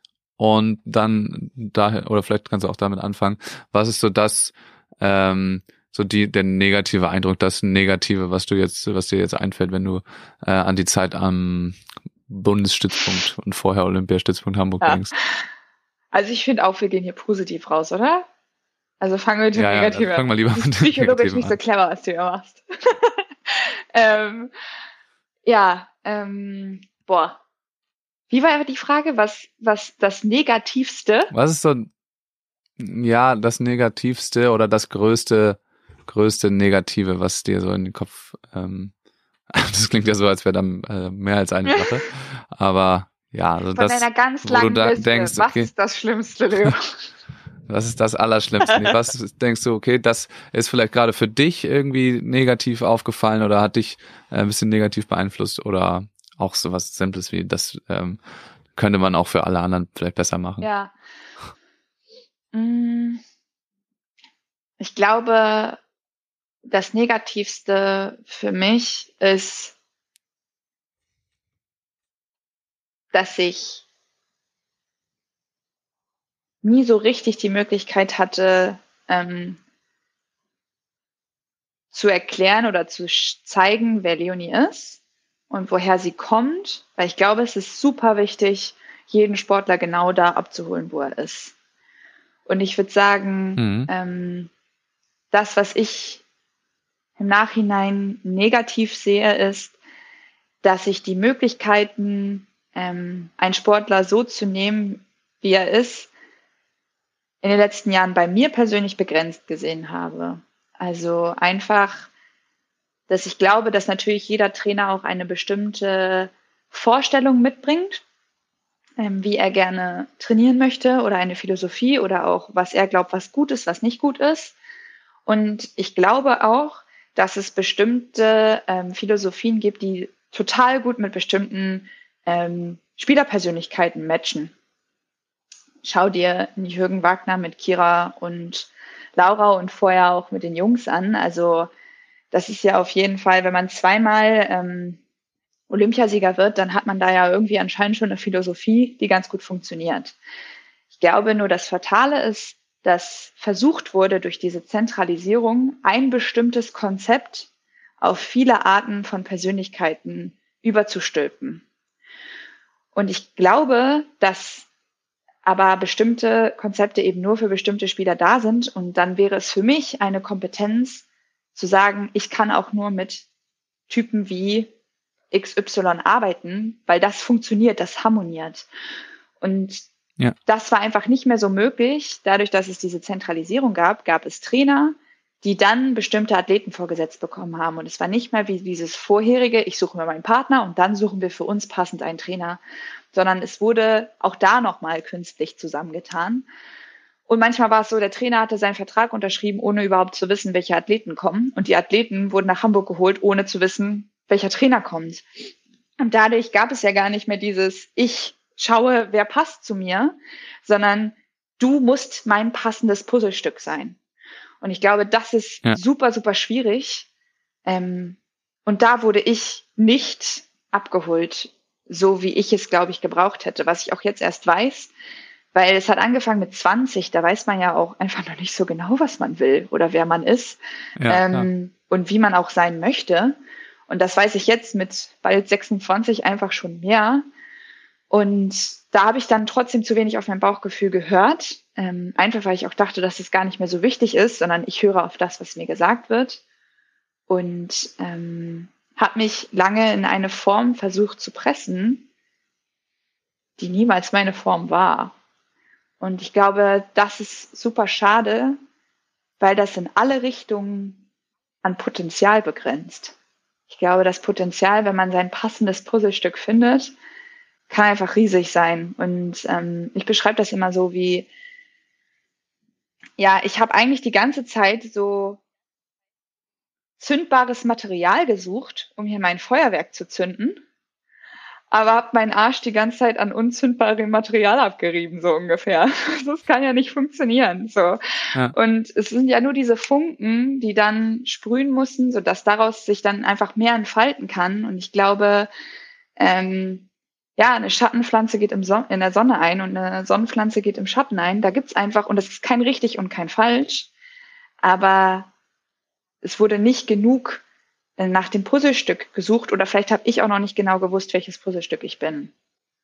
Ja, es ist jetzt relativ lang, aber es ist auch gar nicht so einfach zu aber sagen. Aber wir wissen, ja. was du meinst.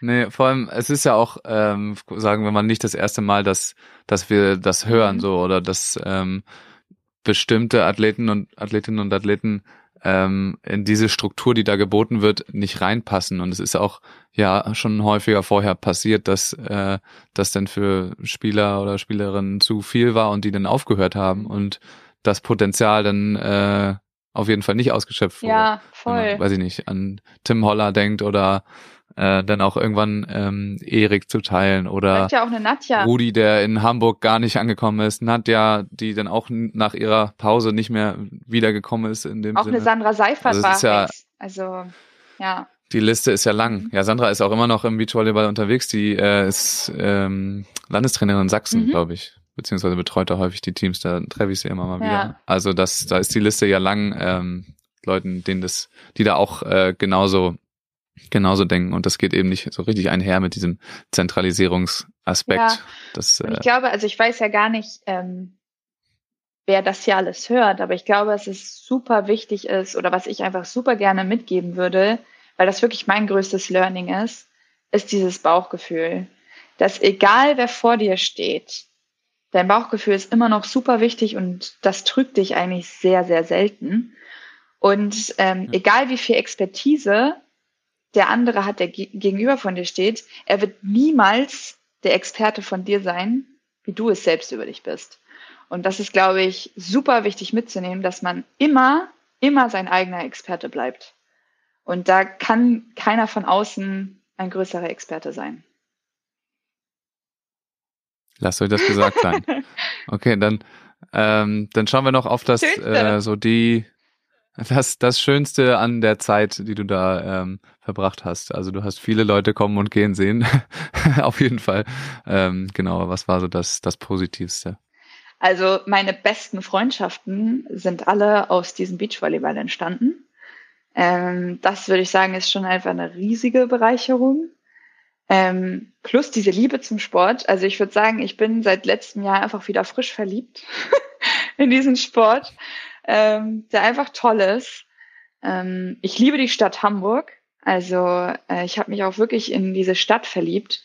Ähm, es sind super tolle Menschen und auch all das, also ich würde, ich hatte das jetzt äh, an Silvester, ähm, war habe ich mich mit Freundinnen getroffen und dann ging es auch darum, was hätte man denn gerne anders gemacht oder so. Und ich würde sogar sagen, im Nachhinein, ich bereue gar nichts. Also ich würde alles genau wieder so machen, weil ich es total mag, an welchem Punkt ich jetzt bin.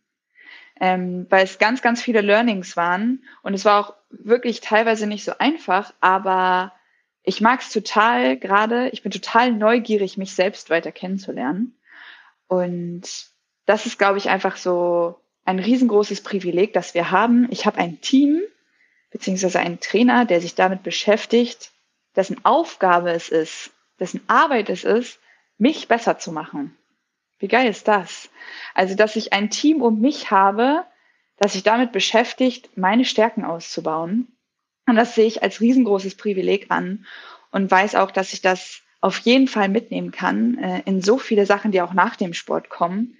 Ähm, aber diese Lehre über sich selbst, ich weiß, das klingt jetzt wahrscheinlich total esoterisch, aber ich finde es mega cool, so viel über sich lernen zu können und dafür auch noch, also das auch noch seinen Job nennen zu dürfen.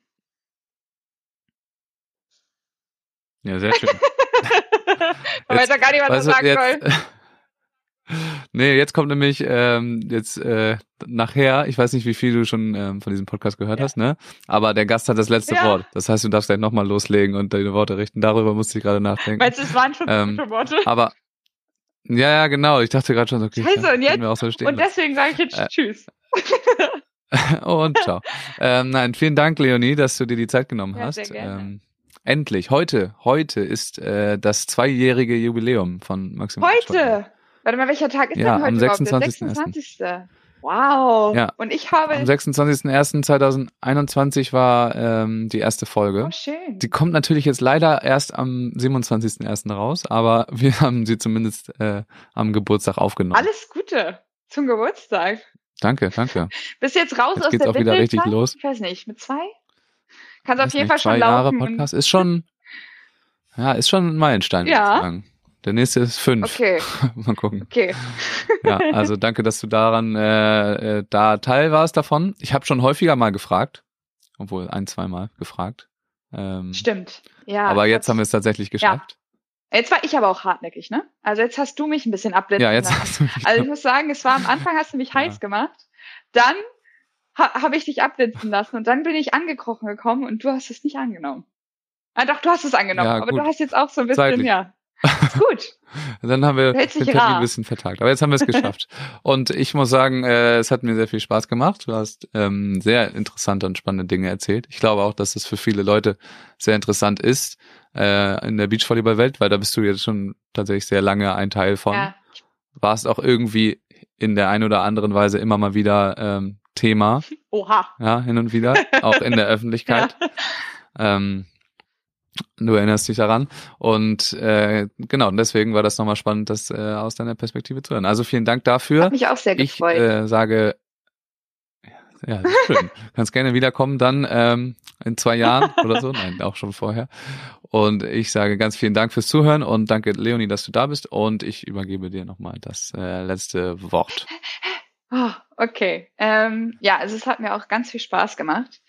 Ähm, ich glaube, der Grund, warum ich vorher noch nicht da war, ist, glaube ich, auch, weil ich jetzt weiß, worüber ich auch gerne reden möchte und auch merke, dass meine Stimme, sich für Sachen einzusetzen, immer größer wird.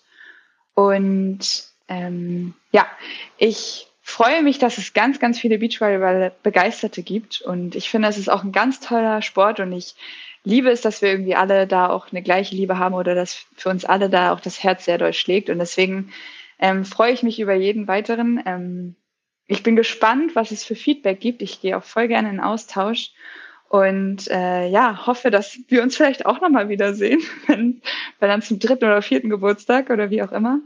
Und ja, hört auf euer Bauchgefühl und ja, wer kann ich gar nicht dazu sagen. Habt einen schönen Tag, Abend, was auch immer.